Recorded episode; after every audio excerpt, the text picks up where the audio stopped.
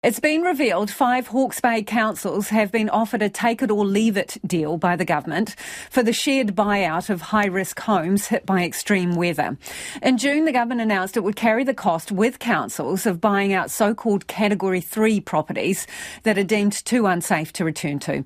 As part of the deal, the government will also contribute to flood protection that will give certainty to owners of other at risk properties, as well as investing in roading. Now, there has been some discussion about that, but Napier Mayor Kirsten Wise says there's been zero negotiation about who pays what for the voluntary buyout scheme.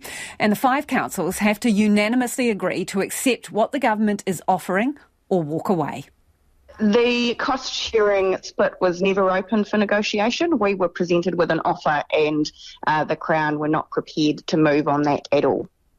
So, sorry, just so I've got this right, it wasn't a negotiation, it was a take it or leave it offer from the government on the split on the that's correct. And so, if you choose not to take it, what happens then? Uh, that is a very good question, and that is something uh, that we have um, obviously already been discussing as a region in terms of, um, you know, if we decide not to accept this offer, where does that leave us? Uh, and the other part of this offer is that all five councils have to um, decide to move forward with it. We have to unanimously agree um, for the deal to be finalised. So it, it is dependent on every single council being prepared to accept what's been offered to us. How do you feel about that, that all of you have to agree on it?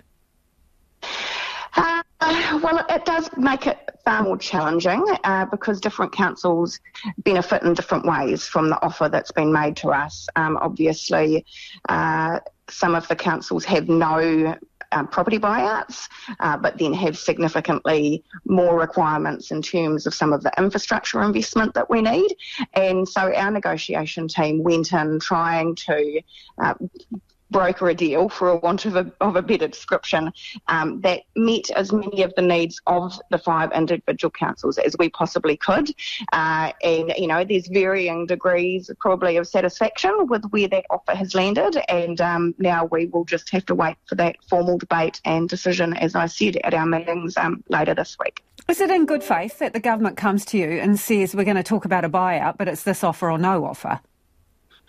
Oh, look, you know, speaking for myself personally, I did find that uh, a little disappointing. Uh, and uh, there's been frustrations along the way, uh, and and we've just had to put our best foot forward, and you know, bear in mind that we need to ensure the the decisions are made um, quickly as well for our community. We're so conscious of people wanting to move on with their lives. So it's that balancing act of not wanting things to take too long, um, but also trying to uh, negotiate the best possible deal we can for our communities. Kirsten, who presented that to you? Was it the Cyclone Recovery Minister, Grant Robertson, who told you that this was the only option?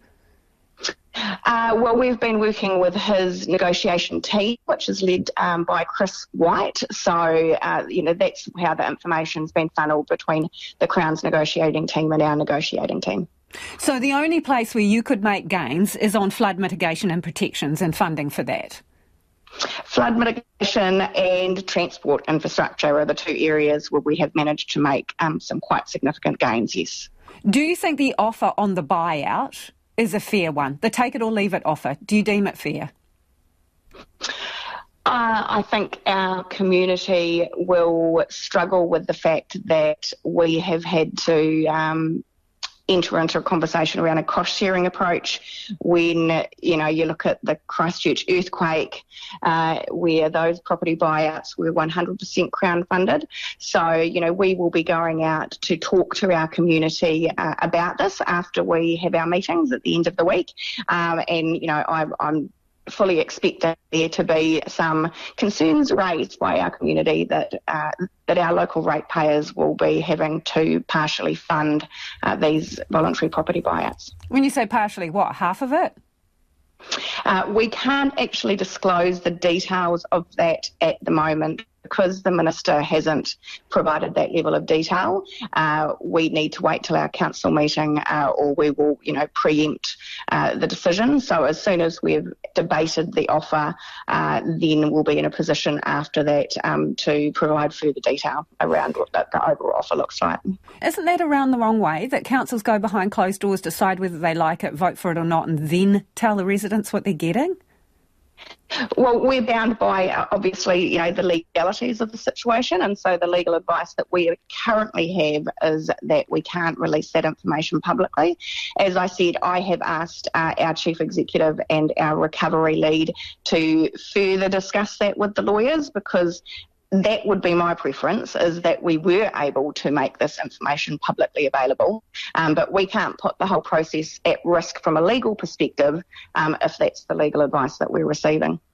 Kirsten, what have they told you about what formula will be used to value the properties?